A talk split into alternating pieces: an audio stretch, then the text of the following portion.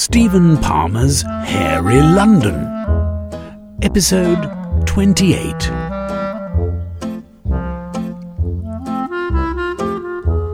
Cherami returned to the St. Paul's headquarters and sought out the Purleys. They sat in their marquee taking tea and wormwood biscuits and greeted him with smiles and cries of, Mon! Cherami sat beside them, affecting a serious pose. He said, Your Majesties, there's a lot we need to discuss.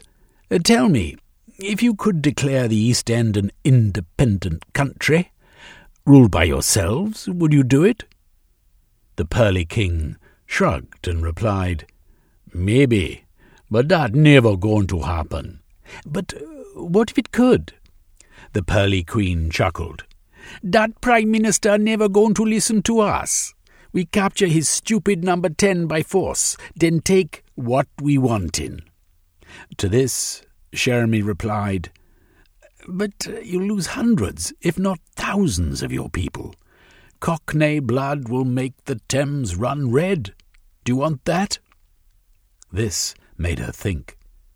She replied, If it mean we win, that got to be done. Your Majesty, there is another way. I'm a man of the Suicide Club, and I have the ear of many nobles. I could perhaps negotiate a settlement. A settlement? They never gonna settle with the likes of us, man. They might, Cherami insisted. I've been right so far. You must believe me. The government soldiers are drilled for war. They've fought wars. What if the Cockney uprising fails because their military expertise is too good? We got them superior numbers. Cherami stood up. We'll see, sir. I'll count them myself. The Pearly King also stood up. I not liking this. You trying to force us into a corner. No, sir. I'm trying to save Cockney lives. Is that so terrible a wish? The Pearly King hesitated. Then he said, Right. You count them. And come back quick now, ye hear? Cherami bowed, then departed the marquee. He found that he was trembling. This was not going to be easy. Heading west, he returned to his house in Gough Square, for which, for want of something to do, he tidied. He then returned to St. Paul's to give his report. Your Majesties, he began, the forces of the government number 9,500, of which 4,500 are experienced troops from the Amsterdam campaign. Not even a concerted push by the Cockneys can overcome them, though your numbers slightly outweigh theirs. So many soldiers, the Pearly King muttered. This no good. I gotta consider. Options, you know. Cherami nodded, bowed, and retreated. In his little tent he slept, until a shout awoke him. Mr. Pentomile, meet! Pearly King demanding your presence. Quickly now. Cherami dressed and hurried over to the marquee, but at once sensed a new chill in the air. Are you well, Your Majesty? he asked. Your number's not much in ours, the Pearly King said. He frowned. I think you cheating. I think you overestimate the government forces to bring us down. Sir, I'd never do that. Quiet, man. You're in the presence of the king. Yes, your majesty. We're gonna push on. Capture Whitehall. Dem ministers are idiots. I want you on my side. Help me, like. Though he knew this could not be, Cherami said, Yes, your majesty. Good. I trust you. But if you betray me, I hang you. Cherami bowed and departed. For a while, he sat dejected inside his tent. Then he departed for Bedwards' house, knowing that his time with the Cockney uprising was over, at least for the moment. But there might yet be time to halt the war. He discussed the crisis with Guinevere in her rooms. We've got to convince Lord Gorge to draw up a plan for the declaration of an independent East End, he said.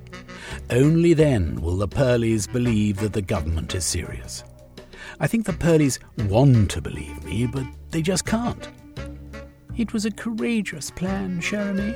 Was? I'm not done yet. She nodded, awaiting more. He continued, I'll come with you to Downing Street in the morning. I don't want to, but we've got to use every tactic we can to make Lord Gorge do what we want. I know. I know, Guinevere, it's not true to the spirit of suffering, but I fear for London and the lives of thousands. We must demand a document outlining a declaration of independence. If I can take that to the Purleys, then perhaps London town will be spared destruction. She nodded. I admire you, Cherami, for your devotion to humanitarian causes. He smiled. Praise from the praiseworthy was valuable indeed. He took her hand and kissed it. You honour me, Guinevere. He glanced up at her face as his lips touched her hand. Then suddenly he had a mental image of Mrs. kissing his own hand. He sat back, disconcerted. Are you all right, Cherami? He nodded. He realized he was below her station. And yet, was he? Could Guinevere Bedwards love any man other than one of her exalted stature? He glanced away. He didn't know. A jumble of messy, painful feelings rose inside him, and once again he felt his old compunction to hide them. He stood up knocking back his chair, which fell with a clatter. I've got to run, he said. See you tomorrow morning. He hurried away, alarmed to find there were tears in his eyes. Next morning dawned dark and rainy. Dressed in Fabergé coats, hats, and tough old boots, they forced a way through slick and slippery hair to Fleet Street, where Franklin grazed the aerial flim-flam. An hour later, they were scraping the soles of their boots on the number 10 scraper, then walking inside. The aroma of tea and almond biscuits greeted them. Lord Gorge recognized Cherami at once. Pentomile, isn't it? What? Chap who licked the azure temple of, uh, well, you know what I mean. Cherami Pentomile at the service of the government, Prime Minister. Yes, yes, quite. What? So, you're with Guinevere today? I'm supporting her. Guinevere is in charge. Lord Gorge looked uncomfortable. Strange kettle of fish, what, for a lady? Not really. History pushes on, and Guinevere is the key to all this. Yes, the good lady, but I'm not sure now. My cabinet. Guinevere is at least. I am here, gentlemen, Guinevere said, with some acidity. Cherami nodded. The Prime Minister's ear is at your beck. Without preamble, Guinevere said, Lord Gorge, I want today a draft declaration of independence for the East End. She withdrew a parchment from her blouson, which Cherami was amazed to see contained a map of the eastern reaches of London, a map she must have drawn herself in secret. She continued, this is my suggestion for where to put the borders. You can see I've included Whitechapel, Stepney, Wapping, Poplar, Limehouse, and Bow within those borders. The new country would therefore have a good length of river bank to use for imports and exports, over which it would of course exercise total control.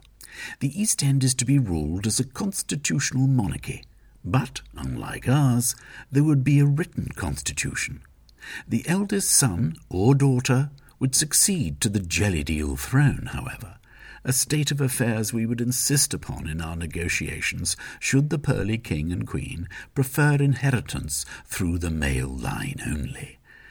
Border controls would be entirely the affair of the East Enders, as would taxation. Cockney would be the official language.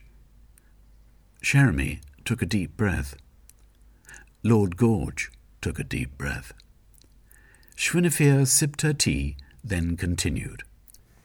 Each country would have an embassy in the other, with ours, I venture to suggest, occupying the Cock's Egg building in Bow. Theirs could be in Mayfair. An ambassador would look after the vital interests of each country, and the usual diplomatic mores would be followed. The creation of a standing army would be the sole right of the East End, and all external influence over the creation and control of that army would be forbidden. Men and women of any background and race could join that army. The East End would have a parliament and an elected government, which would be voted in on a party basis, as is ours, every five years or less, depending on circumstances. A free speech, free association, and the right to a free Joanna must all be in the written constitution, a state of affairs we would again have to insist upon in our negotiations. Guinevere paused, took another sip of her tea. I think that's everything, Prime Minister. Lord Gorge sat, slack jawed, staring at her. Silence in the room. Then he said, My dear lady, you simply can't be serious, what? I am perfectly serious. You must realize that this is a turning point in British history. A turning point? Over my dead body, what? That's what we're trying to avoid, Guinevere pointed out. Lord Gorge stood up and gestured at the door. Out, both of you. This is mad foolery of the worst kind, what? You thought I would agree to this? For the first time, Guinevere's aura of confidence seemed wan. She glanced at Cherami, then turned to Lord Gorge and said, You would not want me to tell the Pankhursts that? Cherami winced. And now, Lord Gorge thundered, you threaten me? Out before I call for the basher at arms. Cherami took Guinevere by the hand and led her out, hurrying into Downing Street with her at his side, whereupon the door to number ten slammed shut. Where did I go wrong? she asked, turning to face him. You didn't, he replied. He's too dyed in the wool to accept that London's changing. Unless we can stop it, there'll be war now between rich and poor. But Cherami, Thousands will be killed, and London ruined. I know, my dear, I know.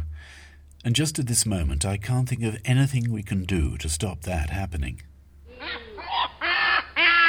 Velveine landed the eagle on the roof of the Gordon Square flat and scrambled down, calling out as he did. Sylvia! Roger! I have the pamphlet! Everybody sat in the common room. Sylvia standing up when he entered. I found Marx in the British Library and persuaded him to write us a pamphlet, he continued. He said I was an excellent ally to the working class, and he wished me luck. Sylvia, unimpressed, snatched the pamphlet from him. I don't believe a word of it, she said. What's it about? Well, it is a call to action for the working class to support the Cockney uprising. This isn't by Marx. It could have been written by anybody. He hasn't even signed it. Velveine frowned, annoyed by her lack of faith. Why would he sign a pamphlet, eh? he replied. But it is by him, and we can use it as we wish. Sylvia flung the pamphlet back at him. It's worth nothing, she said. Velveine gathered the papers from the floor. Now angered, he confronted Sylvia. Why do you have to demean everything I do for this group? Because, Velveine Orchard Tide, you're a spy, an aristocratic spy sent here to ruin us. Velveine said nothing for a moment.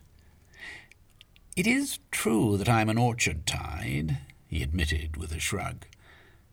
But I am banished from the family, and will never again be one of them.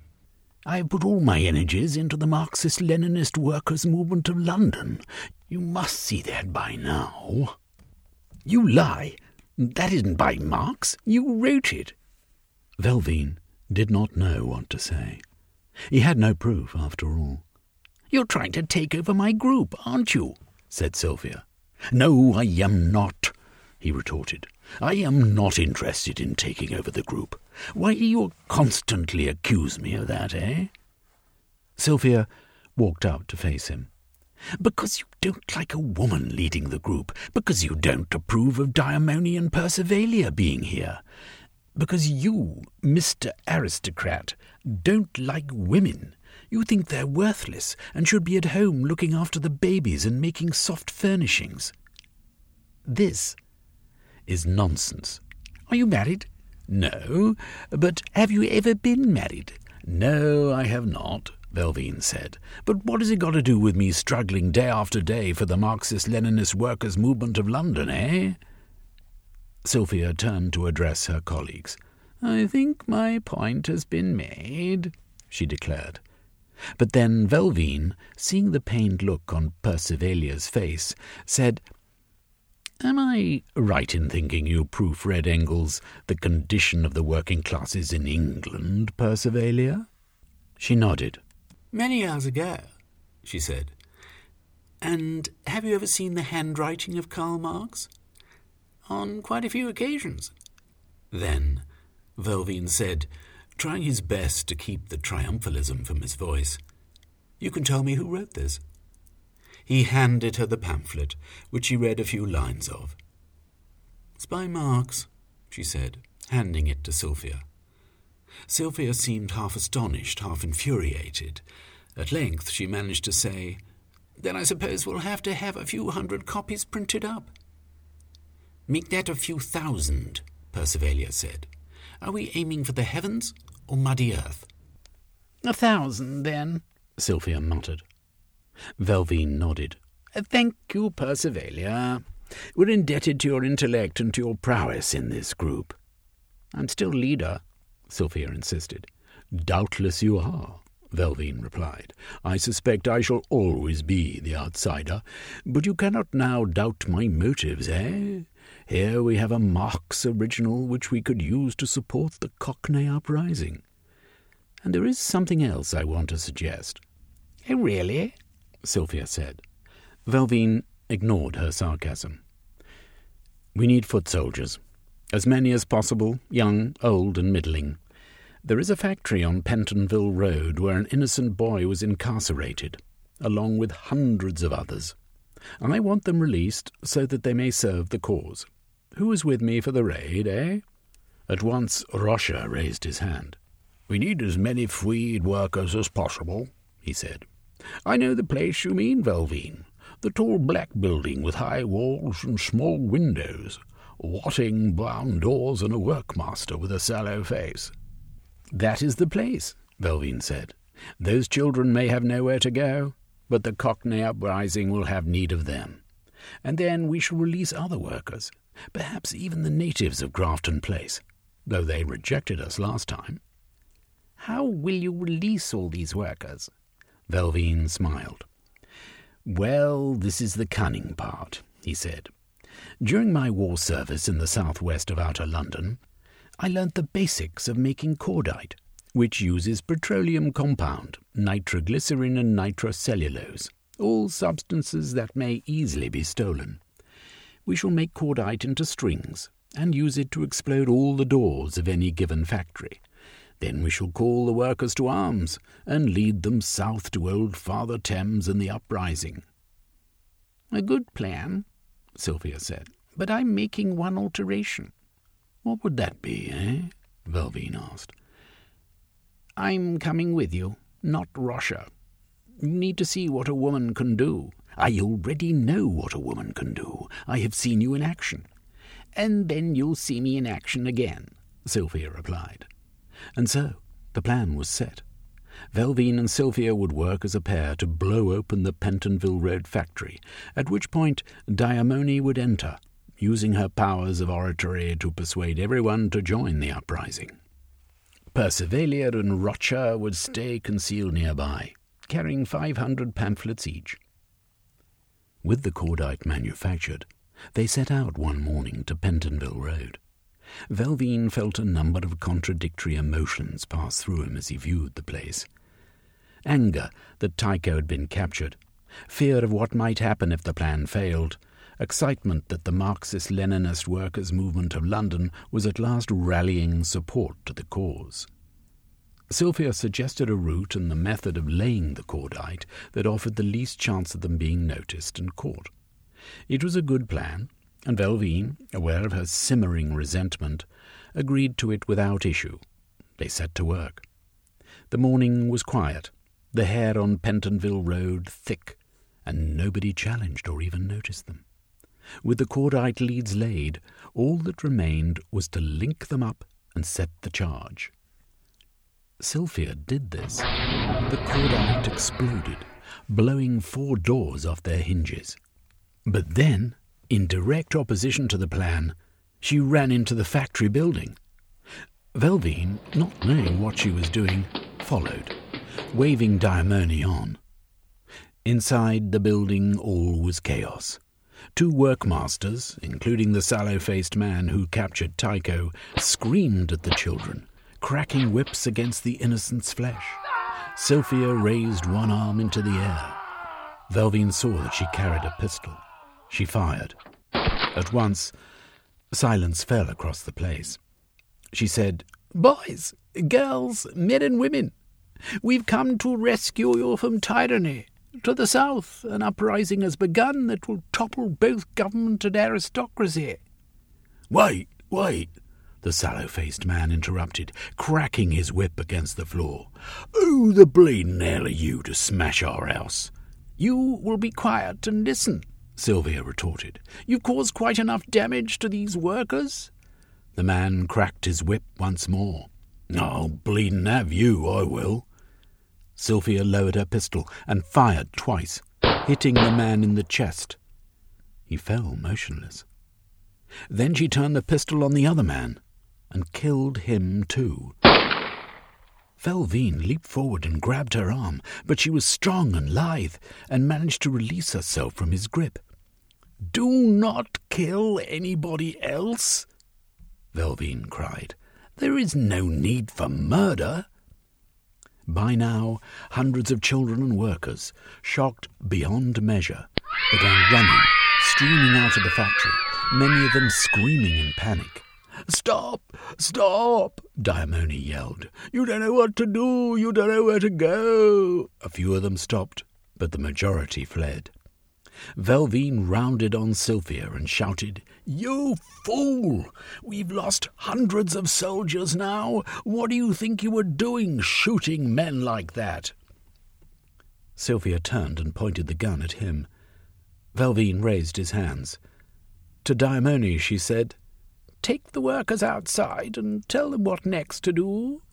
A few minutes later, only Sylvia and Velvine remained inside the factory. Velvine said, You're no better than Bertrand, shooting your way through your life with no regard to anybody. I don't care what you think. I've never trusted you, not from the moment poor Bertrand brought you to our place. Well, what are you going to do with me, eh? Kill me, because I'm an inconvenience? Sylvia shook her head. I'm going to give you two options. Stay in the Marxist Leninist workers' movement of London and be shot, here, now, or leave with your life and never come back. Velvine lowered his hands. That, he said, is Hobson's choice. He bowed, then added, oh, Farewell, and mm, good luck. Sylvia scowled, gesturing to the nearest door with her pistol. Velvine hurried away. Outside, he came across Diamone, orating to a hundred or so confused, scared workers. Is Tycho here? he asked her. She shrugged. To the workers, he cried out, Is Tycho Matchmaker here? A lone voice shouted, He's gone off, Gov, down Gray's Road. Scared he was. If you run, you'll catch him. Velvine sighed. Good luck, Diamond," Diamone, he said. Estacia struggled to Kew Bridge Road before collapsing into a lock of brown hair, sobbing. The experience of arguing with Cornucope, of dealing with the hideous Bane, and with escaping from the guard had exhausted her. She curled up, wept, then sat up and wondered what to do. She did not feel like returning home, But where else to go? Then she remembered where she was. Kew, southwest of the city, with Southall, the spiritual home of the Hindu in London, hardly more than three miles away. Yes, that was a different kind of home, where nobody would find her, where she could fit in. She wept again, appalled that circumstances had brought her to a position of rejecting decades spent happy and contented, for the most part, in Hampstead society. But what she felt, she felt strongly. Cornucope had treated her like an inferior, and she was not. She was his equal. Then, thinking of him, she shuddered. The Shiva device, that she guessed to be annihilator, was in the hands of buffoons and stiff necked old men who would use it against the unarmed masses. What could she do? She stood up. There was no point in weeping here. It might attract scavengers. Besides, she was done crying. Her practical nature took over, and she considered the best way of making a path through the hairy streets. For a while, she pushed on alone, struggling against thick clumps of matted black hair that choked Brentford High Street, before turning off into Boston Manor Road. But there she saw a remarkable sight. Ingenious locals were moving hither and thither on skis set with small wobbling balloons. Stopping a young man, she asked, How do you travel so easily on those? The balloons are full of shampoo, he replied, which lubricates the hair and the bottom of the ski. It's harder work than walking, but it gets you about at a decent speed across the hair. Could I buy a pair? He pointed to a shop just about to close for the evening. Mrs. Goodman Dottier's Ice and the related emporium, he said. Hurry. Estacia entered the shop found coins in her handbag, and purchased a pair of beginner skis, which she strapped on in the street outside. Filling the balloons with echinacea and chamomile shampoo, then attaching them to the application nozzles on the skis. Thus equipped, standing upright, she was away, skiing in fine form across the hair. Skiing, a journey that might have taken four or five hours, took just one. As the sun dipped below the horizon and rain clouds drew in from the west, she entered Southall Broadway and saw the Trimurti Temple at its western end, where it met the Grand Union Canal. She stopped, relaxed. She took off the skis and, on a whim, gave them to a young woman struggling with a heavy bag. And she felt at home. But with no actual relations here, all her kin were in Mumbai, the only place she would find succor was the Trimurti temple. So, to that vast, multi levelled building she walked. Across the exterior of the temple she saw ten thousand statues. Gold leaf covered the parapets and stanchions, cows chewed the cud outside, and elephants pulled logs from the wood behind the temple, while on a hillock sat a wizened old guru, who smiled at her as she passed. Then she stood at the temple doors. A dozen people rushed past her on their own business, unaware, it seemed, of her presence. But then a voice said, Welcome, daughter of Hindu. You have seen Lord Shiva recently. She jumped and turned around to see a young, black haired Hindu woman, her ears and nose almost invisible behind gold rings, her sari crimson and silver, her sandals supple badger skin stitched with gold wire. Who are you? She asked the woman. How do you know me? I am Vandana Patwardhan, and I do not know you. But I recognize the mark of Lord Shiva upon your forehead. There isn't a mark, Estacia said. There is in the sight of those who can see, Vandana replied. Come into the temple. I sense you need food, water, and rest. Vandana led her into a cool chamber to the side of the entranceway, in which stood ewers of water, oat biscuits, and Punjabi puri. They sat on cushions made in the shape of elephants. Vandana played with a floppy ear as she said, I am a devotee of Lord Shiva, inducted into the Aura mysteries. I saw you walking up the Broadway and hoped you would approach the temple. You have seen Lord Shiva recently, have you not? Stacia began to fret. Had the terrible weapon of Kew Gardens imprinted something upon her skin? What can you see on my forehead? she asked. A sign that tells me Lord Shiva himself has looked upon you. I see barb lines, plus and minus signs, and more that I do not recognize. Plus and minus signs? The symbolism of Rutherford, Rontgen, and the rest. She felt her skin turn cold. She shivered. I fear the worst, she said. I had an argument with my husband and ran away. What was the argument about? Eustacia explained the situation, then said, I do love him, I really do, but he doesn't understand the importance of ordinary people. He looks down on them. But that's only because he's been trained to. He is a good man, but he has learned some bad lessons. Oh, I do miss him. Do you think I'll ever see him again? No doubt, Vandana replied. But I can tell you something that perhaps you do not yet know. You tell me that the chamber holding the Shiva device was activated by spoken passwords? Yes. The device itself will be activated using the same method. Eustacia nodded. That's why the government man called down Sir Raman from the Royal Institute. Vandana smiled. Sir Raman, who is a genius, will never speak the password. Why not? It is imprinted upon your forehead, and until it comes off, it can never be spoken, apart from by you, should you wish it. Then the device has temporarily neutralized itself. Perhaps it sensed danger. Perhaps it knows of the chaotic situation in London town and does not want to be part of it. That, but that means the government will be looking for me. Vandana nodded. They will when they realize Sir has failed. With Gandhi dead and his followers scattered to the four winds, they will certainly be looking for you.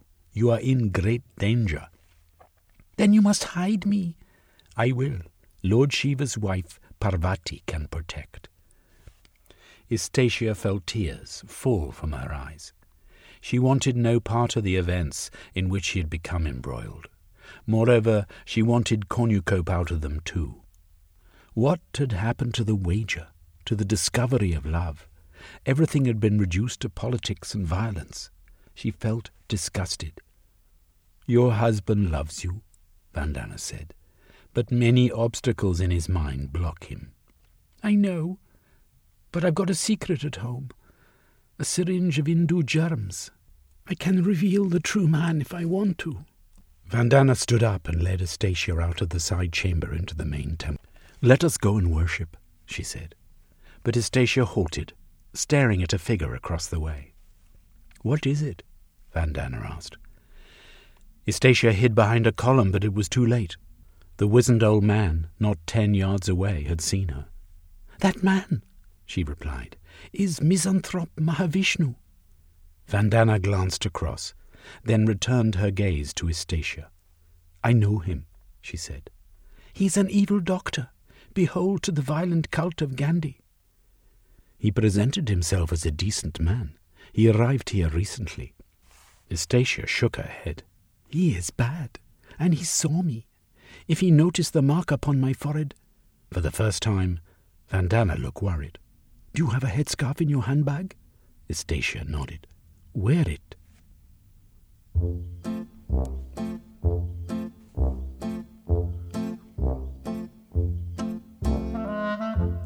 You've been wrapping your ears around Stephen Palmer's Hairy London. Narrated by R.D. Watson.